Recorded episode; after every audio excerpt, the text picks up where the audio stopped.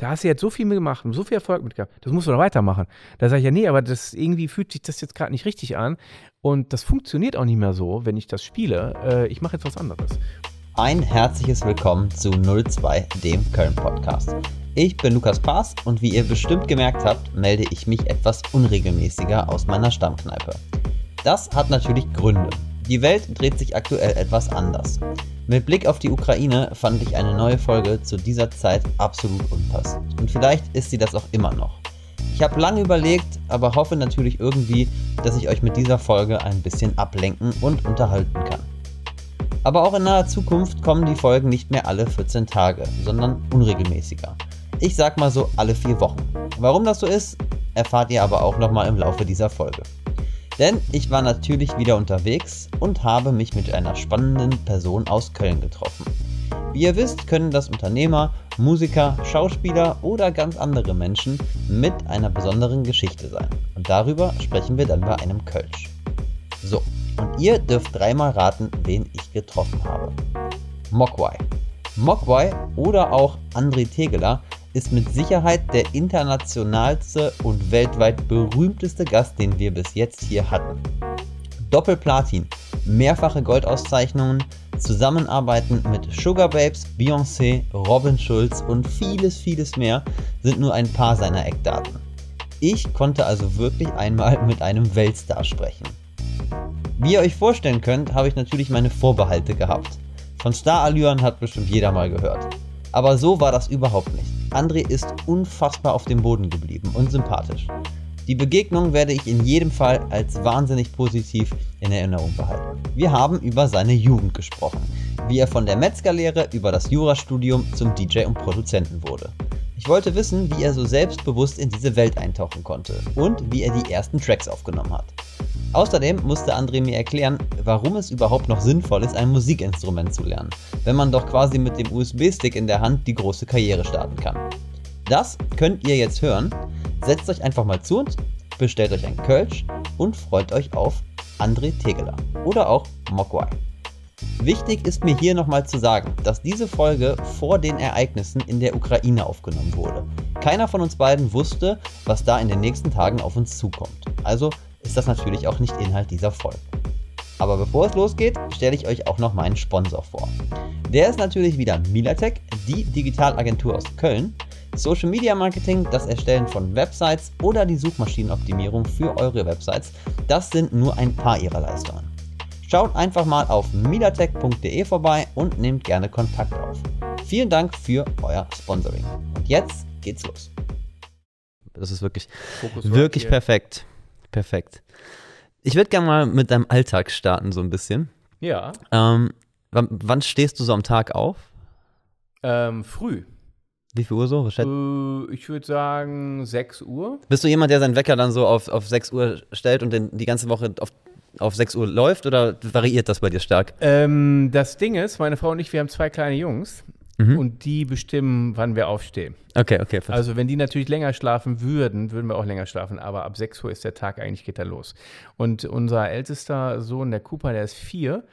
Und wenn der wach ist, dann, äh, ja, dann ist er sofort Programm. Meistens machen wir aber morgens Sport. Das heißt, wir haben so ein kleines Fitnessstudio hier uns zu Hause eingerichtet mhm. und da machen wir so halbe Stunde, dreiviertel Stunde Sport.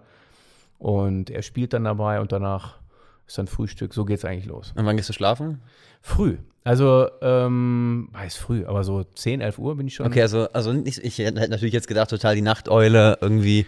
Ich kann beides. Ne? Also, wenn ich jetzt natürlich auf Tour bin oder so, dann gehe ich natürlich ganz spät ins Bett, kann aber auch gar nicht lange schlafen. Äh, früher, äh, ja, als ich jetzt nur im Studio war und nur getourt bin, ja, kann ich auch ganze Nacht produzieren, dann schlafe ich ein paar Stunden, dann geht's weiter. Geht Wie lange brauchst du, bis der Biorhythmus sich dann so wieder anpasst? Ich hätte da extreme Probleme. Mit Zeitumstellung? Ja, Zeitumstellung ähm, allgemein, wenn du lange wach bleibst oder. Geht eigentlich bei mir. Ich bin, ja, krass, da, okay. bin sofort eigentlich irgendwie in der Zeit, auch ich mache oft so Trips nach Amerika, so für ein Wochenende. Boah. Und dann, äh, ja, das ist dann schon, das merkst du dann echt so zwei, drei Tage später erst. Also ich komme in dieser neuen Zeit gar nicht richtig an.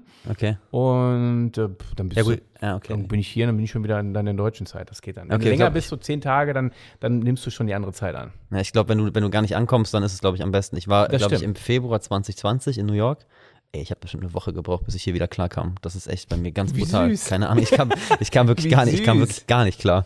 Ja, aber überleg mal, ich meine, bei mir ist das sonst so, ich meine, vor dem ganzen äh, Schüsselermengen, in dem wir jetzt hier gerade sind, äh, da, wenn du dann so 120 Shows spielst und da ist halt auch ganz viel Asien bei mir dabei gewesen, heißt China, Japan, Indonesien und dann auf einmal musst du nach Amerika und dann noch wieder Europa, ähm, dann sind da so viele Zeitsprünge. Das heißt jetzt nicht, dass das gesund ist und dass ich das jemandem empfehle, aber dann so einmal dann New York finde ich dann eher so, ja, das ist doch, ist Normal. ein schöner Ausflug. Wie ich Holland wahrscheinlich.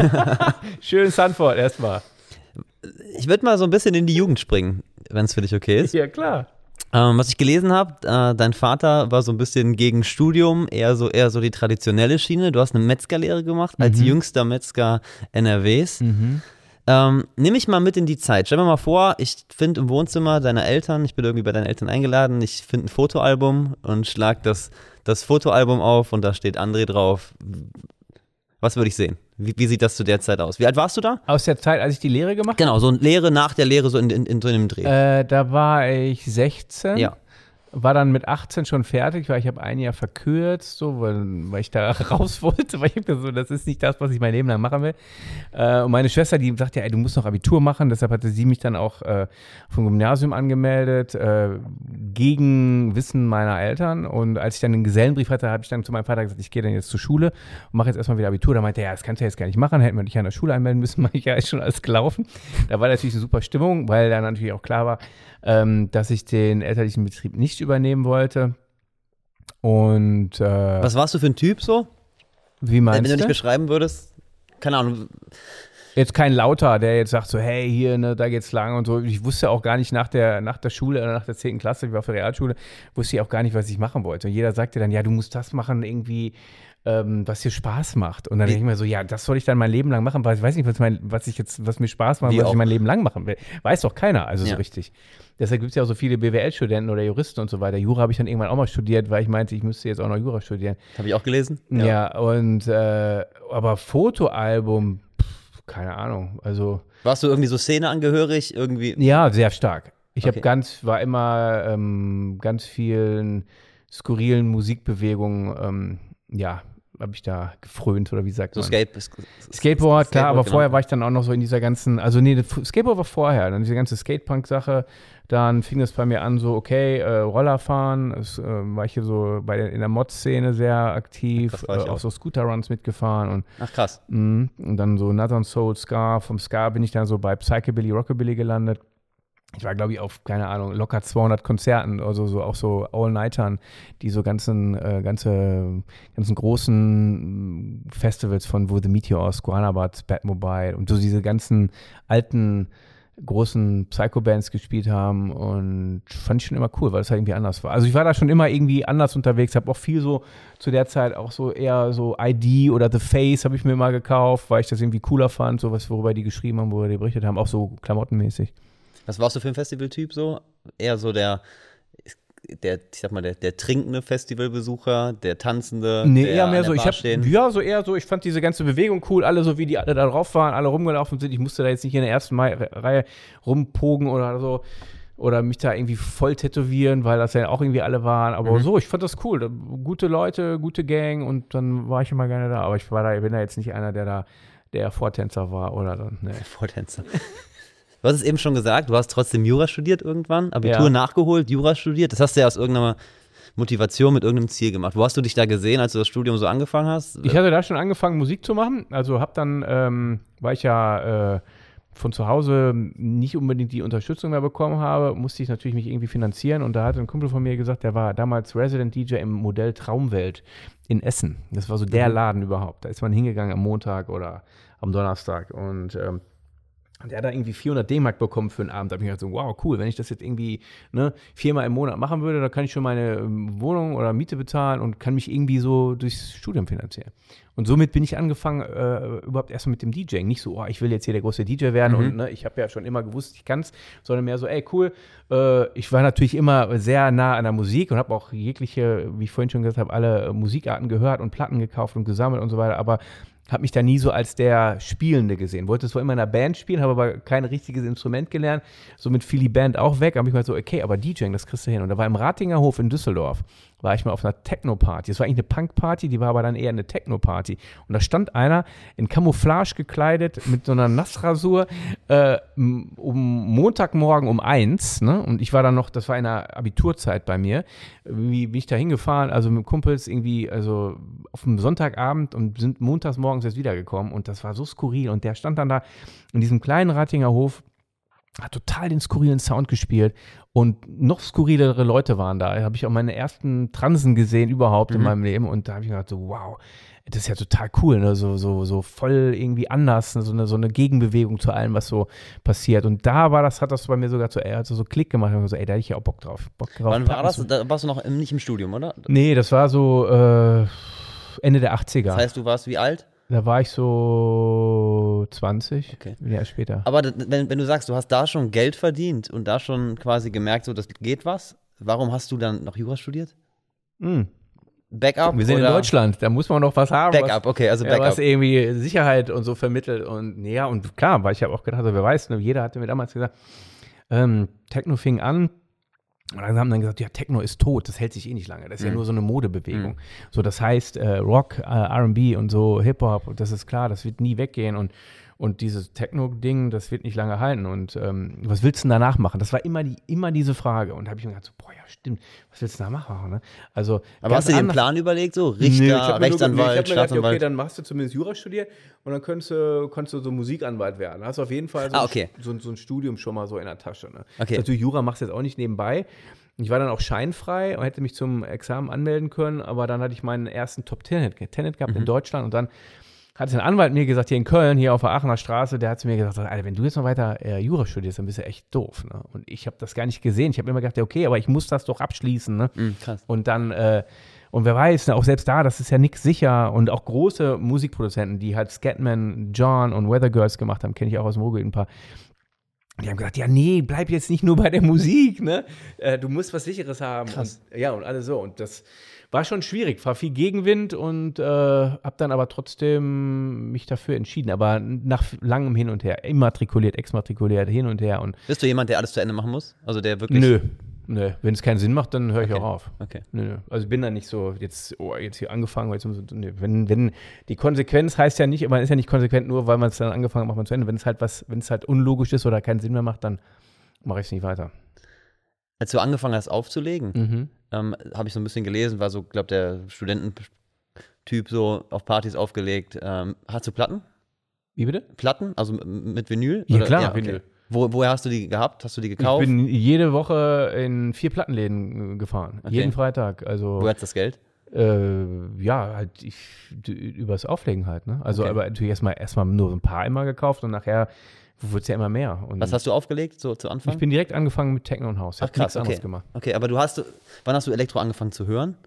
Du, hast ja vorher Ska und sowas gehört? Und ja, Skate? das fing dann so an, äh, also es fing nach dieser Ratinger Hofgeschichte an, wo ich Okay, dann, dann bist du so okay, eingestiegen da? Ja, und dann okay. bin ich so in, in Gelsenkirchen-Bur, da gab es einen, einen, Plattenladen, äh, vom Lippe, so hieß der damals, und äh, der hat halt dann so, keine Ahnung, CC Peniston Finally und so Nummern. Robin S. Show Me Love und so, das kam dann damals raus. Und die Vinyl habe ich gekauft und habe gedacht, oh, ist ja cool. Ne? Und dann ja, habe ich mir damit irgendwie so das Auflegen mhm. beigebracht, so ganz langsam. Du redest halt immer, ich habe hab natürlich viele Interviews von dir gehört, du redest extrem viel über Musik.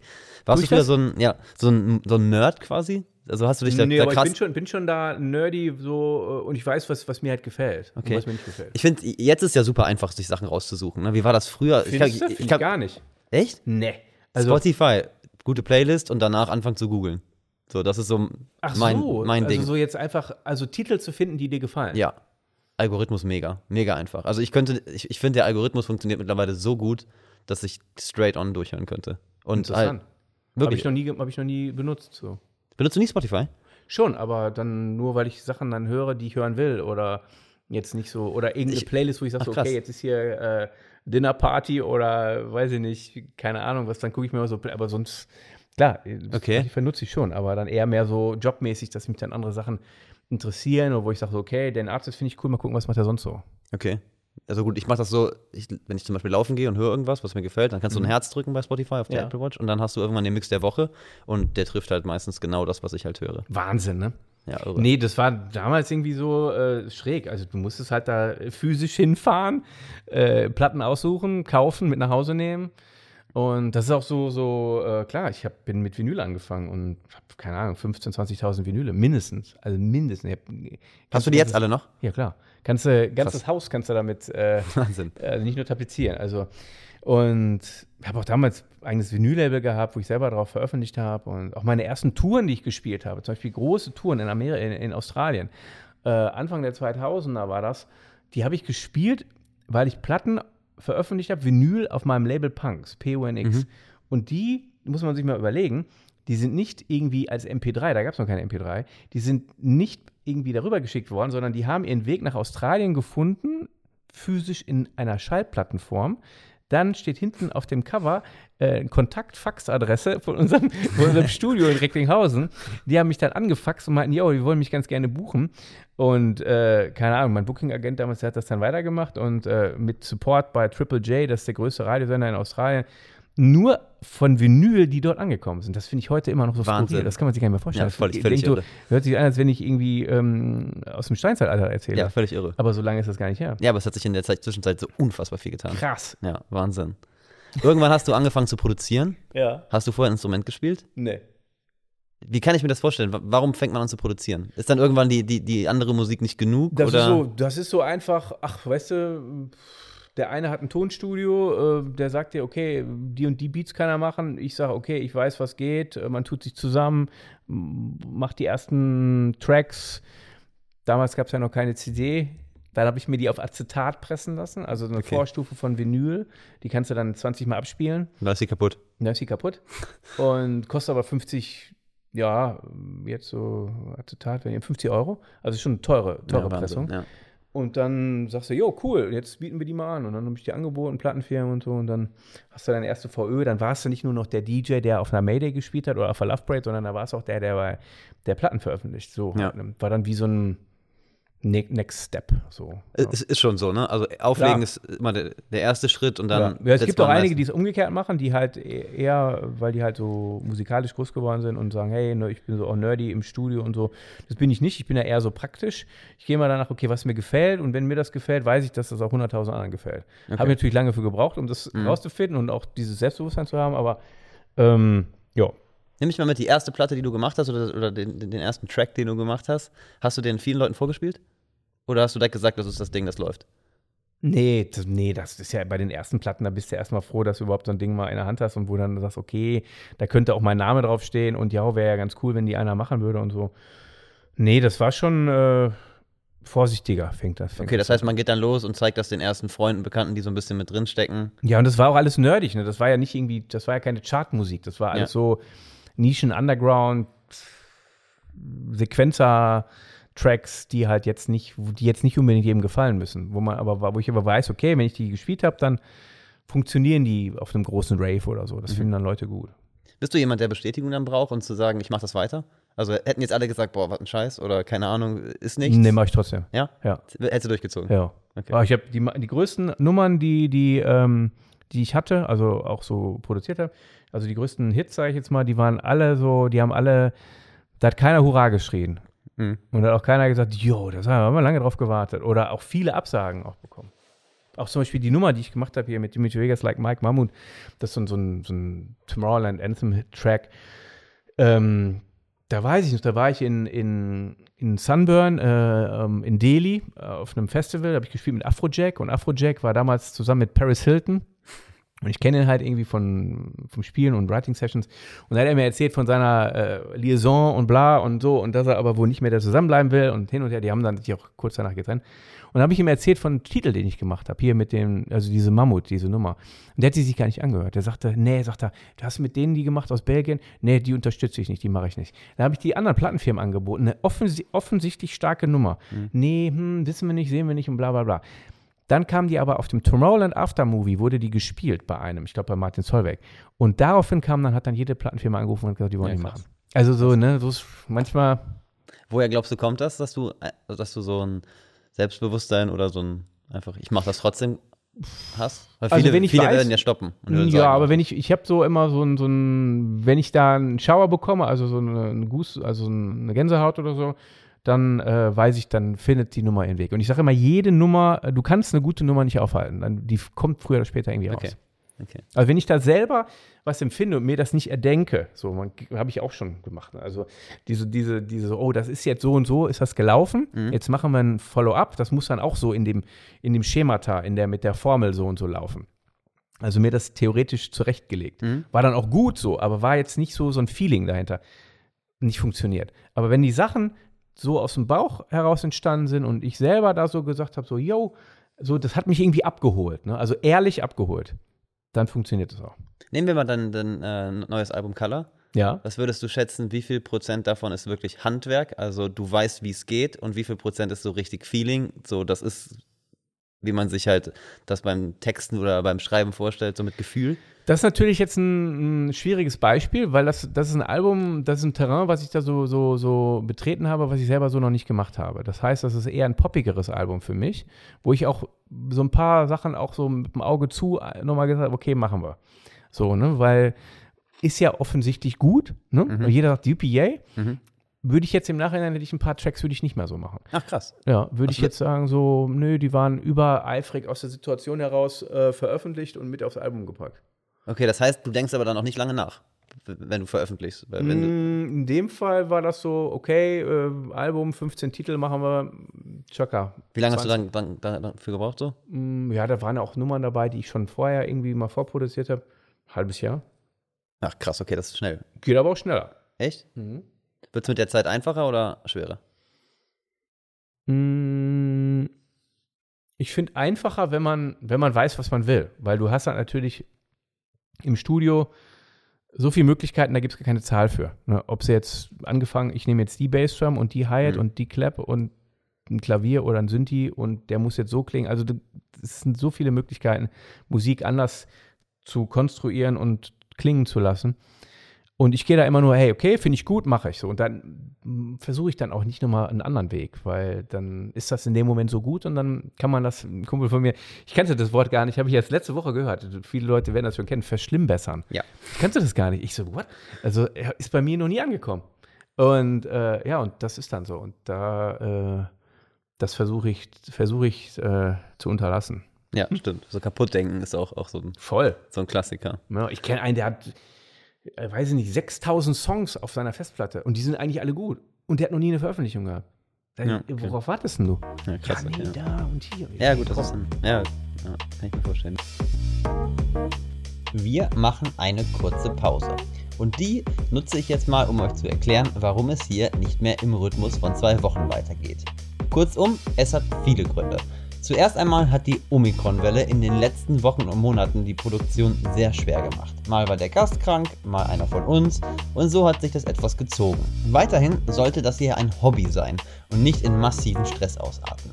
Aktuell habe ich einfach wahnsinnig viele andere Dinge um die Ohren und da es ja wie gesagt ein Hobby ist, will ich mich hier einfach ein bisschen freischaufeln. Und so kommen die Folgen jetzt unregelmäßig. Ich sag mal so alle vier Wochen. Denn aufgeben will ich diesen Podcast auf keinen Fall, denn dafür macht er mir einfach viel zu viel Spaß. Was mich aber wirklich mal interessieren würde, wie kriegt ihr mit, ob eine neue Folge kommt? Schaut ihr bei Spotify? Habt ihr einen Alarm eingestellt? Oder informiert ihr euch bei Instagram? Schreibt mir doch gerne mal bei Insta eure Antworten, denn das wird mich wirklich mal brennend interessieren, wie ihr das so mitkriegt. So, und das war's auch schon und jetzt geht's weiter mit Mogwai. Wir sind jetzt schon super wild durch deine Biografie gesprungen. Lass uns mal, ähm, du hast gesagt, dass du, äh, ja, wir haben ja darüber gesprochen, Studentenzeit, du hast aufgelegt, dann Ja. so die ersten, die ersten Tricks. Hast du da schon so einen genauen Plan gehabt, ähnlich wie das beim Jurastudium quasi nicht der Fall war, wo du gesagt hast, so, da will ich hin, ich sehe mich auf der Bühne, ich sehe mich in dem Club, ich sehe mich mit dem Künstler. Hast Ja, du da, ja? ja. Was war so der, Ja, mir war auf jeden Fall klar, ähm, ich hatte in Gelsenkirchen in der Kaue, das ist so eine alte ähm, Kohlenpott-Kaue, irgendwie, da war, jeden Monat war da eine Party und hat einmal der Tarnet gespielt und das war der große DJ Tarnet aus Berlin. Der ist auch groß, wirklich, und der kam da rein in Camouflage mit Dreadlocks, das sieht halt aus wie einer aus so einem, aus so einem amerikanischen Blockbuster-Film, ne? Und der war der Superstar irgendwie an dem Abend. Und der hat nach mir gespielt, nichts gegen Tarnet, aber ich fand, ich fand, ich war dann besser. So, ich fand, ich habe ein besseres, besser gespielt als er. Und das war für mich so, so, okay, wenn der hier der Headliner ist und ich bin hier, keine Ahnung, unterste Reihe auf dem Flyer und äh, kannst den Namen noch nicht mal lesen, das ist so für mich so, war für mich ein Step, okay, aus diesem Newcomer äh, da herauszukommen und auf eine große Bühne, weil ich das wusste und gefühlt habe, dass ich das kann. Was war dann die große Bühne, wo du gesagt hast, so Große das wär- Raves, das- große Raves, Okay. äh, Mayday, äh, Nature One, Love Parade Okay. und da jetzt nicht nur irgendwie, sondern auch dann Primetime auf Okay. den jeweiligen Bühnen. Dann hat man ja immer so irgendwie diesen, diesen, diesen Hill, nenne ich den jetzt mal, und dann geht irgendwann diese Tür auf und du stehst jetzt zum Beispiel auf, auf der Mayday oder wo auch immer. Wie ist das dann? Der, der, und der, der Hill war sehr groß bei mir. ja, Der glaube ich. war lange. Und dann stehst du da oben und was hast du dann? Ist es so, dass man dann sagt, okay, Nee, dann denke ich, Endstufe? nee, ich habe dann eher gedacht, so, ja, wurde auch mal Zeit oder so, war, war für Okay. überfällig. Jetzt so, ach, jetzt erst so, ach so, und jetzt so, und das ist es jetzt? Okay. So? Hast du schon Enttäuschung eher, so dass du gedacht hast, das Nö. ist eher krasser? Nö. Okay. Nee, aber dann, dann haben mich viele Sachen eher nicht mehr so, ja, so getriggert oder so, wo ich dachte, so, wow, jetzt so, oder habe ich dann nicht mehr so viel Muffensausen vorgehabt. Okay. Ja, verstehe ich. Wir reden mal über das Auflegen, wenn du Lust hast. Ja. Das wird mich nämlich brennen. Ich habe früher auch mal aufgelegt. Schön. Äh, super Amateur, sagen dir wahrscheinlich voll viele. Das sagt mir eigentlich jeder. Denke ich mir, denke ich mir. Und äh, Aber ist ja normal, Frage- jeder hat mal aufgelegt, weil jeder hat mal irgendwie Musik gespielt irgendwo. Ja. Warum auch nicht? Das ist ja auch geil. die, die Frage, die jetzt kommt, hast du wahrscheinlich auch schon häufiger bekommen, aber ich will die ein bisschen anders stellen. Stellen wir uns mal folgende Situation vor. Wir treffen uns heute Abend irgendwo in der Stadt, keine Ahnung, in, in irgendeinem Club. Ähm, du hast aufgelegt oder legst noch auf oder was auch immer. Ich bin so ein super nerviger Typ und laber dich direkt an der Bar erstmal an und sag dir, äh, ja, ich würde gerne das Auflegen lernen, aber irgendwie, du findest mich sympathisch und äh, wir kommen ins Gespräch und ich sag dir, ja, ich habe ein bisschen Ahnung von Musik, habe einen Spotify-Account, habe dir gerade erklärt, ich habe super gute Mix der Woche, habe echt Ahnung und du sagst, okay, wir machen das. Wie bringst du mir jetzt den Job DJ bei? Es geht mir nicht ums, ich will keine Jobs haben, ich will das Handwerk DJ lernen. Was mache ich jetzt? Wie fange ich an? Wie würdest du das angehen? Je nachdem, wie ernst du das nimmst, Voll, ich bin 100 dann würde ich, will dir, würde ich mit. Vinyl bei dir anfangen. Das ist natürlich das, Schli das Schlimmste. Also aus, Okay. dem heutigen, aus der heutigen Perspektive, weil ähm, heute ist alles easy, äh, schnell nachzudrehen, zu justieren in Form von MP3 und, und Controllern und gerade jetzt CDJs, das sind die äh, ähm, CD-Spieler in Form von Plattenspieler, also die haben, ist das was Haptisches, also eine Scheibe, ne, die Mhm. dreht sich jetzt nicht, aber wenn man das anfasst, ist das so wie, als wenn man eine Platte anschiebt oder bremst. Und das würde ich dann aber dir beibringen mit einer richtigen Platte. Okay, das heißt, wir würden in den Plattenladen fahren, würden Nee, wir würden direkt hier zwei Plattenspieler hinstellen mit einem Mixer dazwischen. Wir, da kommt eine Platte drauf, auf dem anderen kommt die andere Platte drauf. Rechts läuft, keine Ahnung, null und jetzt musst du die linke Platte auf die rechte Platte angleichen im Beat. Okay, das heißt, es geht um. Synchronisieren. Synchronisieren, Okay, erstmal ganz wichtig. Okay. Ganz wichtig, synchronisieren. Äh, mit dem MK2 Technics ist das natürlich leichter, aber auch die laufen raus. Das heißt, du musst dann auch wissen, welche Platte läuft raus. Welche ist jetzt gerade schneller, welche langsamer. Vertue ich mich heute noch manchmal mit. Okay. Das ist jetzt auch nichts Schlimmes. Das ist einfach so. mh, Aber da lernst du es halt am besten. Und wenn du das da darauf spielen kannst, dann kannst du alles spielen. Okay, jetzt gehen wir mal davon aus, ich fange jetzt damit an. Was schätzt du, wie lange brauche ich, bis ich es drauf habe? Wenn ich einigermaßen talentiert bin. Ich bin jetzt also kein Volldepp in dem Bereich, aber wenn ich. du richtig viel übst, Ja. ach, das kann ganz schnell gehen. Was ist schnell? Wochen? Zwei Mon- Monate, Zwei, drei Monate, okay. kann auch sagen, zwei Wochen schon. Okay. Also, dass wir erstmal, dass du diesen Grundbasis hast. Das geht dann ja dann weiter. Okay, da hast du die beiden Platten und dann muss er ja auch andere Stile mixen können und da auch verschiedene Rhythmen irgendwie unterkriegen und wissen, wo ist der Startpunkt, wo gehe ich rein, wo gehe ich raus und so, ohne jetzt, das ist ja wie Autofahren soll das sein. Also, Okay. du setzt dich näher in dein, dein Auto und überlegst nicht mehr, muss ich jetzt einen ersten, zweiten oder einen fünften. So, das machst du dann einfach. Und genauso ist es beim Auflegen. So sollte es sein. Okay, und die Routine, bis ich die habe, was würdest du schätzen? Ein halbes Jahr, Jahr? Ah, Es dauert schon. Okay. Ja, schon ja. Und da, da ist am besten live, ne? Und ich habe halt jede Pommesbude gespielt. Also von Underground Club bis Großraumdisse über Großfestival. Und da lernst du natürlich richtig. Auch wenn Sachen mal schief gehen, ne? Also keine Ahnung, Technik fällt aus oder ja, einfach Sachen, so Sachen, wenn die Sachen schief gehen mal, dann, dann Umstände sind schwierig, die Monitorboxen stehen zu weit weg, da ist eine Latenz, ne? Jetzt hast du nicht die Box direkt vor der Nase stehen, wie zu Hause bei dir im Keller oder so. Und dann Okay. Jetzt gehen wir mal davon aus, ich habe ein Jahr jetzt richtig geübt Mhm. im Keller, mich hingestellt, gemacht, getan, alles gemacht, was du mir gesagt hast. Dann rufe ich, dich- ruf ich dich nach einem Jahr an, sag Mhm. Ja. André so, ich bin bereit, Ja. jetzt kann die Post abgehen. ja. So, und jetzt will ich meinen ersten Gig haben. So, wie, Würde ich mit dir heute ganz anders anfangen, weil ich mache ja auch noch ein Management, Mhm. habe ich ja auch noch. Ich würde mit dir, wenn du jetzt so auch so ein Typ bist und sagst so, wow, okay, dann kannst du auch irgendwie, ne, der, der hat Zukunft. Ich würde mit dir eher anfangen, die richtige Platte für dich zu finden. okay. Weil das Auflegen kommt dann. Das natürlich würde ich jetzt dich dann nicht verbuchen wollen würden, irgendwie ohne die praktischen Kenntnisse. Aber ich fände es spannender, dass du erstmal ähm, Musikstück machst, wo du sagst so, yo, das bin ich jetzt. Da- okay, du, du würdest also ins, ins Machen gehen, ja, ins klar. Produzieren. Würde Okay, eher, krass. eher sagen, okay, Okay. du bist jetzt hier, ne, Lukas äh, XYZ, ne? Ähm, dope Shit aus, keine Ahnung, hier, wo Köln, welchem Stadtteil, wo immer du jetzt wohnst, aber, ne, und da, und das kann auch ein Cover sein, keine Ahnung. Blondie oder, Geil, ja, bin ich mit dabei. oder aber, oder weiß ich nicht was. Egal. Okay, dann würdest du sagen, dann machen wir quasi Dann gucken wir mal, genau. mein Sound. Ja, und dann machen wir einen Sound, dann machen wir hier ein Port. Hier, du bist jetzt hier Pressefoto, zack, ne? Und dann bieten wir die mal an. Und wenn wir jetzt sagen, pass auf, die und die Plattenfirma, die sagt, alles klar, Chakaboom, am Start, dann fangen wir mit dem Auflegen an. Dann gucken Okay, wir aber mal. das ist ja ein anderer Weg als früher eigentlich, ne? Weil früher ja, es ist ja auch eine andere Zeit, ne? Hilft Klinkenputzen was? Also jetzt wirklich sagen wir mal, wir gehen jetzt hier los und, und klappern die, die Clubs ab, Bootshaus, Co. immer, immer, Anrufen, Immer. hinlaufen. immer. Okay. Nie zu spät. Und das funktioniert. Immer. Krass, okay, hätte ich nicht gedacht. Guck ich mal, zum gedacht, Beispiel, das fällt mir, das nehme ich seitdem ich, ich habe da ein, äh, äh, ein Beispiel, was mich da sehr, ähm, ja, was mich halt auch anders hat denken lassen. Ähm, ich habe mal in Toronto gespielt auf dem Brr Festival. Das ist ein Outdoor-Festival, so richtig so Brr, ne, weil es so kalt ist, irgendwie im Januar. Äh, minus 10 Grad, alle da in Skiklamotten irgendwie auf dem Festival. Meine Frau, die war mit und äh, ich habe gespielt, glaube ich, nach Mobi und sie hat sich unterhalten backstage mit so zwei so Jungs und die, äh, die meinten, ja, ey, wir müssen unbedingt eine Nummer mit deinem hier, mit deinem Freund machen oder Mann, wer auch immer, ne? Und, und hat die Birte, so heißt meine Frau, und hat gesagt, ey, du musst die unbedingt mit denen mal treffen und so, die sind, glaube ich, cool. Und ich so, ey, wir haben jedes Wochenende zehn Leute, die sagen, ey, lass uns mal einen Track machen und so. Nee, das machen wir nicht. Also, nee, jetzt komm, ist echt. Und die sagte, aber die sind irgendwie anders. Waren die Chainsmokers. Ach krass, okay, krass, ja. Ich bin mit denen immer noch in Kontakt, ne? Aber ja, ich meine, das ist so. Und deshalb nehme ich so, äh, das seitdem irgendwie alles ernst. Glaubst du an Schicksal? wie meinst du? So, dass, dass du jetzt hier, hier bist, nicht hier jetzt in dem Raum, aber da, wo du jetzt bist, aufgrund von Zufällen? Oder Nee, das passiert, weil du Sachen machst und tust. Nicht, Okay. weil jetzt. Harte Äh, harte Arbeit, das hört sich so an, so, boah, du musst immer nur hart arbeiten. Das geht auch anders.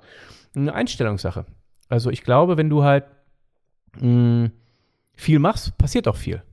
Mhm. Wenn du wenig machst, äh, passiert nicht so viel. Und dann kannst du sagen, ja, und was ist dann Schicksal? Also ich glaube dann eher, okay, du, du hast du es selber in der Hand hast. Schicksal Mhm. finde ich immer so, Glück? ja, Ja. ja. Glück ist aber, ähm, das kommt durchs Machen. Ja, verstehe ich. Wie viele Leute arbeiten gerade für dich? So, äh, jetzt aktuell, im letzten Jahr, Jahr? Schwierig, weil eine komische Zeit ist. So fünf, Okay. sechs. Siehst du dich als Chef so? ne. Bist du im Team? Wie würdest du Ja, dich? voll, easy. Ja? Nimm da auch mich nicht wichtiger als irgendjemand anders, also gar nicht. Gehst du mit den Leuten feiern? Klar. Okay. Wie schaffst du dann Distanz? Ich stelle mir das in der Clubszene oder allgemein in der Musikszene super schwer Distanz, wieso Distanz? Oder- also, oder- du musst oder- ja nur wissen, was du willst. Und wenn du weißt, weißt was du willst, dann, dann machst du das. Und entweder schwimmen dann alle in eine Richtung oder, oder nicht. Mhm. Aber wenn ihr jetzt auch so, ich bin jetzt hier, ne, der, der, jetzt mal überspitzt gesagt, hier, ich sage euch jetzt, wo es lang geht, ne, und äh, nach mir, ne, alle Lemminge springen. Äh, nee, das ist schon auch eine Teamsache, ne?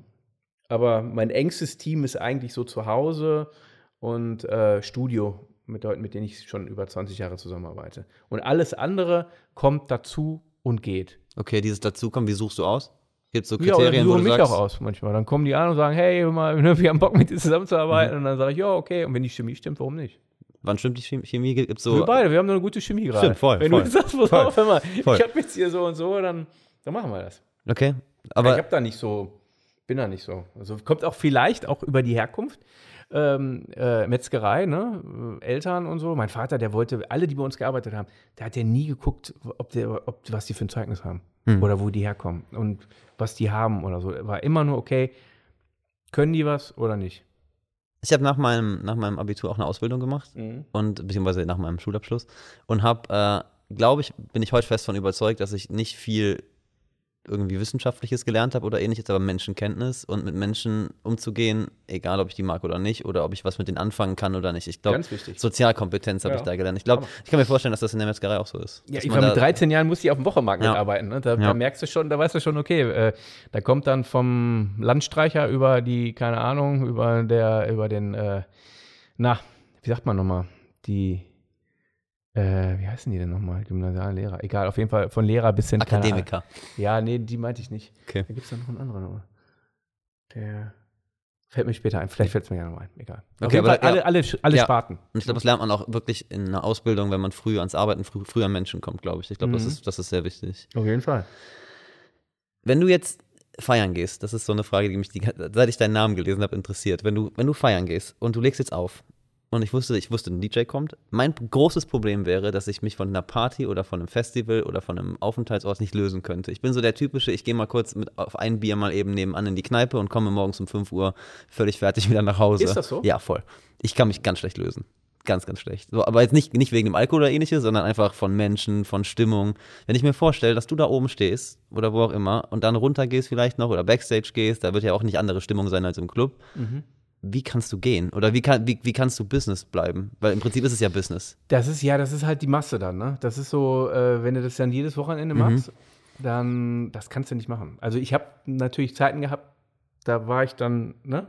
Habe ich das genauso gemacht, äh, so wie du, keine Ahnung, von Freitag bis Sonntag und dann auch wirklich, äh, okay, äh, Freitagabend in Hamburg auf der Reeperbahn im Halo gespielt, dann äh, Samstagabend in Zürich, dann rüber mit dem Flieger, äh, da dann nochmal eine Afterhour gespielt im Oxa und dann irgendwie sonntags abends nach Hause gekommen. Ähm, alles ohne Drogen, muss man da dazu sagen. Ich bin einer, glaube ich, der wenigen DJs überhaupt, die noch nie Drogen genommen haben und weil ich da immer zu viel Schiss vor hatte. Aber dann dafür trinke ich mir dann gerne Wodka Red Bull oder Kölsch oder sonstiges. Ne? Aber ähm, ja, und dann, wenn du das aber zu lange gemacht hast, und das ist ja halt einfach so, ne? Ist halt dann der Tag danach ist halt schon heavy. Gehst du privat noch feiern? Also jetzt Komme so. ich gar nicht zu. Okay, Bei mir ist eher so, wenn ich auflege, dann ist das meine Feier. okay. Und ich spiele dann auch so, wie wenn ich da privat selber hingehen würde. Ich gehe immer dann so davon aus, hey, okay, ich bin immer eine Stunde mindestens vorher da, check das aus so, okay, ich habe dann so meine Sachen, die ich spiele, warum Leute mich auch buchen, aber ich kann dann auch mal ganz hausig, perkussiv anfangen oder auch direkt voll, voll zur Sache und so, aber ich, ich stelle mich dann so darauf ein, okay, wir sind jetzt hier in dem und dem Laden und ich bin jetzt hier mit einer Bunch of People und wie sieht es jetzt aus und jetzt, worauf hätte ich jetzt selber Bock? Okay. Wenn du jetzt irgendwo hingehst, wie viel von deinem Set ist vorher klar? 10 Prozent? 10 Prozent. Wenn überhaupt. Ach krass, und den Rest machst du einfach spontan Alles live, so. alles live. Deshalb bin ich auch immer sehr aufgeregt vorher, weil ich immer so, weil das immer wieder neu ist. Das ist immer wieder so, okay, ob das heute Abend so klappen wird, Ach krass, und wonach entscheidest du dann? Wie so wie ich gerade gesagt habe. okay, so, aus dem Bauch quasi ja, so. so, ich gucke, wie die Leute drauf sind und Woran so. erkennst du das, wenn, wenn du jetzt. Das merkst du. Wenn, du merkst halt, ob Wenn- du irgendwann, ob das so eins wird. Ich habe jetzt hier letzte Woche, was haben wir ja jetzt heute, was ist denn heute? Mittwoch? Genau, Freitag habe ich noch in, mh, Scheiße, wo war ich denn nochmal? irgendwo in Amerika, oder? Nee, ja, du, ja, ja, aber Ich wo hab's war ich gelesen. denn da nochmal? Genau, in Dallas. Dallas im Mr. X.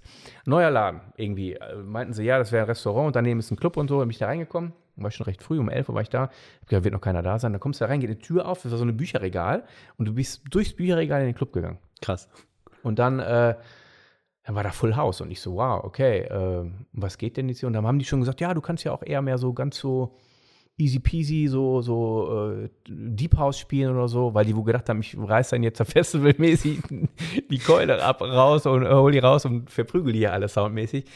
Und äh, dann habe ich da ein ganz easy zwei Stunden Set gespielt. Das war nachher, äh, das war hier, die wollten alle gar nicht nach Hause gehen. Die sind alle auf die Bühne gesprungen, nochmal Foto gemacht und so. Da gab es dann auch hier, das hier Texas, ne? da ist so dieser Abstand, keiner eine Maske, nix, gar nicht. Die springen alle auf die Bühne, umarmen dich, Foto hier und Gedöns und alles. Also Wahnsinn. Naja, auf jeden Fall, da war gar nicht klar. Also das, das ist dann, aber hätte auch nicht so funktioniert. Glaubst du, das macht einen guten DJ aus? Ja, Dieses, finde ich schon, ja. dieses Das ist ja eine haben. Geschichte. Ich sehe das immer als Reise. Du kannst natürlich sagen, okay, wenn du jetzt auf ein Festival gehst, hier in der Ecke, Perukaville, irgendwie wurde jetzt bei mir heute bestätigt, die, das ist halt, das spiele ich aber Geil. auch so. Ich spiele dann Main Floor, ich spiele aber da genauso. Da gibt es natürlich andere, wenn jetzt sagst, ein Deadmau5 oder The Chainsmokers, die haben eine komplette Pyro-Lightshow-Gedöns, das ist halt alles darauf abgestimmt. Da ist nichts live. Das ist alles vorproduziert. Okay. Das heißt, die stehen da in Persona, aber da Machen ist nichts. nichts mehr live. Okay. Das hat mich auch sehr enttäuscht, als ich mit den einen oder anderen auch mehrere Touren gespielt habe, wo ich gedacht habe, die würden noch irgendwas machen. Das ist alles vorproduziert. Ist das das erste Mal, dass du äh, zum Tomorrowland fährst? Tomorrowland, nee, da war ich schon häufiger. Äh, Peruka okay. bin ich. Äh, Peruka, mein, mein, nee, ich ja, da bin ich sorry. seit dem ersten Mal dabei. Okay, krass, okay. Jedes Jahr. Du hast gerade selber gesagt, ich hab, wenn ich mich jetzt mit dem Auflegen so ein bisschen beschäftigt habe und mit dem Produzieren, Mhm. so, du hast gesagt, du reist durch die Gegend, Amerika. Ja. Ich habe auch so ein paar Stories von dir gesehen, habe mir das ein bisschen angeguckt. Ähm, dann kommst du mit deinem USB-Stick oder mit was Ja. auch immer, stellst dich auf die Bühne und äh, man hört immer fette Gagen, krasse Hotels. Mhm. Warum soll man noch ein Instrument lernen? Oder warum soll Ach, man das sich finde noch... ich, ich, also ich bin ja immer noch äh, drauf und dran. Ähm, dann nehme ich mal wieder Klavierunterricht, dann mal wieder nicht, aber ich wollte jetzt wieder anfangen.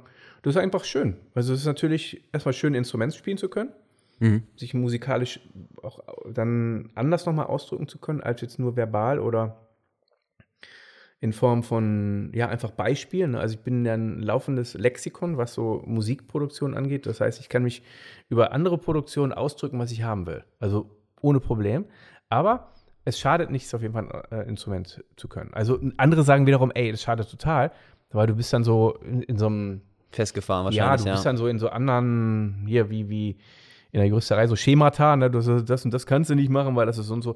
Glaube ich aber nicht. Also, wenn man kreativ ist, dann kann man auch das irgendwie ausblenden. Glaubst du, so in 10, 15 Jahren gibt es noch viele, die Instrumente lernen? Es gibt ja jetzt einmal so die, die DJ-Richtung, dann gibt es natürlich auch Beats produzieren, allgemein das ganze Thema produzieren. Glaubst du, das ist das neue Instrument, gerade so bei der Jugend, die jetzt kommt? Die Frage ist, ob Musikproduktion irgendwann mal komplett abgeschafft werden wird, ne? oder kann. Mhm. Ob das irgendwie auch durch künstliche Intelligenz, habe ich mir noch nie die Frage gestellt. Okay. Ja, weiß nicht. Also, man muss es nicht. Ja, sehe ich auch so. Ich glaube, also ich glaube, dadurch, dass es auch einfacher geworden ist, ne? jeder kann sich ein Programm runterladen und kann anfangen, ist das, Ja. glaube ich, ja. Lass uns mal ähm, so ein bisschen Richtung Ende gehen. Du machst jetzt Musik seit un unendlich vielen Jahren. Wie bleibt man relevant in so langer Zeit? Das ist eine gute Frage. Das ist eine gute Frage. Äh, das hat mir letztens einer gesagt, da habe ich mir auch noch nie Gedanken drüber gemacht. Der meinte, ja, ey, ist ja krass, irgendwie, du machst schon so lange und bist immer noch relevant. Da sage ich, was heißt denn relevant? Ja, du spielst immer noch die aktuellen Partys und nicht die, die, die, die, ähm, die History, diese, diese, äh, äh, ähm, nicht Oldtimer, die, ähm, Evergreens oder genau, diese, eher- diese, diese, äh, alten Partys, Ja. weißt du, so hier, hey, wir machen jetzt hier wieder 90er-Partys. Ja. Also, dann buchen sie alle Techno-DJs, die in den 90ern bekannt waren. Und äh, sag ich, nee, äh, und dann habe ich mir die Frage gestellt, äh, warum ist das jetzt so? Und das ist so, glaube ich, weil ich da immer so mitgehe. Also, das ist wie mit Mode, ne? Ich habe ja jetzt auch nicht mehr an, was ich vor 20 Jahren mal gut gefunden habe, sondern ich gehe da halt mit. Und ja, heute finde ich hier Jeanshose gut, morgen oder nächste Woche finde ich vielleicht besser schwarz nur noch gut oder nur, ich renne nur noch im Anzug rum. Äh, oder, und das ist in der Musik ja genauso. Das, das ändert sich und das ist ja Leben. Das lebt mit einem. Ähm, das kommt aus dem Bauch heraus und da, ja, weil ich hatte oft Momente gehabt, da haben wir zu mir gesagt, Leute, ja, du hast jetzt, du stehst jetzt dafür. Da hast du jetzt so viel mitgemacht und so viel Erfolg mit gehabt. Das musst du doch weitermachen. Da sage ich ja, nee, aber das irgendwie fühlt sich das jetzt gerade nicht richtig an. Und das funktioniert auch nicht mehr so, wenn ich das spiele. Äh, ich mache jetzt was anderes. Und das, glaube ich, äh, führt zur Relevanz dazu. Aber das hat ja auch mit extremem Mut zu tun, ne? Ich meine, ja, es ist, ist ja halt, immer, ist anstrengend. es ist ja auch immer so eine Sache, deswegen machen das ja so viele, wenn es funktioniert, warum soll ich irgendwas anderes machen? So, es funktioniert, ich kann Ja. die Kuh melken. Ähm, hast du da schon mal Schiss, dass du gesagt hast, so, okay, jetzt mache ich was komplett Immer. anderes? Immer. Also, wenn immer wenn eine Nummer da ist, auch eine Hold-On zum Beispiel, die ich gehört habe mit Cheatcode, auch, also streamingmäßig einer der erfolgreichsten Nummern bei mir. Weiß nicht, also er hat echt viel.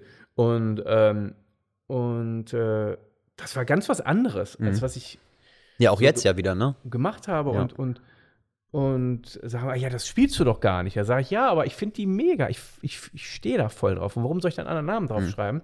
Ja, kannst du doch als nur Producer. Dann sage ich, ja, aber ich bin das auch als Artist.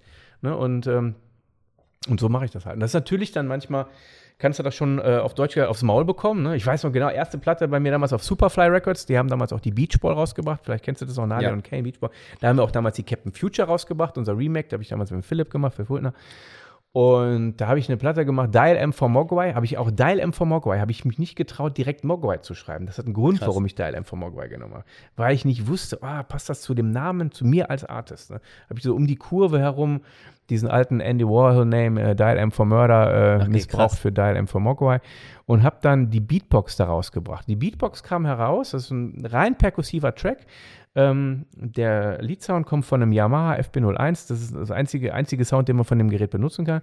Und äh, ja, und, und da ist der Track rausgekommen. Da bin ich in den Plattenladen gekommen. Da kam der, mein Plattendealer meines Vertrauens, der sagt zu mir: Hör mal, das ist ja die schlechteste Superfly-Platte, die, die ich je gehört habe. Krass, okay. Und ich so, ja, das ist ja mal, das ist ja mal toll. Das hat mir jeder gesagt. Und ein halbes Jahr später war das die erste Platte in Deutschland, die Top 40 gegangen ist, mit 100.000 verkauften CDs. Und da kam Adam, Markus Adam, Chef von MTV damals, hat zu mir gesagt, hat, ey, das hat noch nie einer geschafft, mit einem Instrumental Drum Track in die Media Control Top 40 zu gehen. Ja, Wahnsinn. Und da habe ich echt gut äh, äh, einen abbekommen für. Aber wusste ich auch nicht. Ja, Wahnsinn. Hätte auch anders gehen können. Ja, voll, hätte voll anders gehen können. Ja. Wenn du sagst, du hast Schiss, so ab und zu, wenn, wenn du was veröffentlichst, guckst du dir Zahlen an jetzt? Ist ja jetzt super, super einfach, Zahlen ab, abzurufen. Ich gucke mir nicht an, aber andere gucken die sich an, dann sagen Okay. ja, die ist ja nicht so gut gelaufen. Dann sage ich, ja, ey, pff, und die ist davon wieder besser gelaufen. Also, ne, Aber du bist also, niemand, der jetzt so Spotify-Zahlen suchtet oder. Nee, ich freue mich natürlich, wenn da, wenn da, wenn es da richtig abgeht, ne, finde ich natürlich toll. Aber wenn die halt dann nicht so streamt, dann ist das halt so. Okay. Glaubst du, es gibt eine Altersgrenze? Fragen mich auch manchmal Leute. Das Gute ist, es gibt viele, die älter sind als ich. und dann kann Hast ich immer noch sagen, ich kann auch fünf, sechs Jahre länger machen. cool. Mein Sven Peter ist, glaube ich, zehn Jahre älter als ich. Ja. David Getter und so. Und von daher, ähm, ich hatte auch immer gedacht, so, ja, so mit 50 oder so, das dann, ne, da kannst, das nimmt der dann ja keiner mehr ab. Aber auch das hat sich total verändert. Nicht durch die Rolling Stones, das hat sich an sich verändert, so. Ne? Also alles. Hast du dir Alles. einen Plan gemacht für dich, so, wann du aufhören willst? Nö. Also du machst so Warum? lange, wie du Bock hast. Jo. Ja, geil. Finde ich gut. Und dann ist ja auch eher die Frage, okay, wenn ich aufhöre, was mache ich denn dann? Ja. Das ist Gar oft so, ne? Da fallen viele halt in ein Loch, ne? Wenn sie dann sagen, sie machen nichts mehr. Doch, da gibt es schon irgendwie, also ich wüsste schon Orte, wo man echt sich gut aufhalten kann. Das glaube ich dir gerne. Das, Loch- das, fällt, das glaube ich dir auf jeden Fall. Aber, ähm, trotzdem muss ja irgendwas machen. Ja. Fahrradverleih, ne? Segel. Fahrradverleih. Segelverleih. Segel, ja, lieber Segelverleih, hört sich besser an. Wenn du jetzt auf die ganzen Jahre mal zurückguckst, so auf alles, was du bis jetzt gemacht hast, hast du so ein paar Learnings, wo du sagen würdest, das ist was, was ich so jetzt als Fazit schon ziehen kann, wo ich sagen kann, das ist super wichtig in meiner Karriere gewesen. Das hat mich hier hingebracht oder das hat mich die Jahre einfach immer begleitet. Ja. Ähm, positives Denken. Also ganz einfach, bekommt man in jedem Motivationsbuch mitgeteilt äh, oder vermittelt. Also positive Handlungen oder positives Denken erzeugt positive Ergebnisse. Und wenn du halt äh, an etwas glaubst und, und, und auch wirklich das da echt dran glaubst und nicht so, ja, ich glaube daran, weil ich ja daran glauben müsste, weil ich ja schon so und so, sondern mehr so, ey, okay, ich nehme mir das ab, ich finde das, ne? Dann funktioniert das auch. Mega. Das ist ein wunderschönes Schlusswort. André, vielen, vielen Dank, dass du hier Sehr warst. gerne. Hat mir sehr viel Spaß gemacht Mir auch, und äh, vielleicht sieht man sich ja mal irgendwo. mit Sicherheit. Mach's gut, vielen Dank. Dankeschön.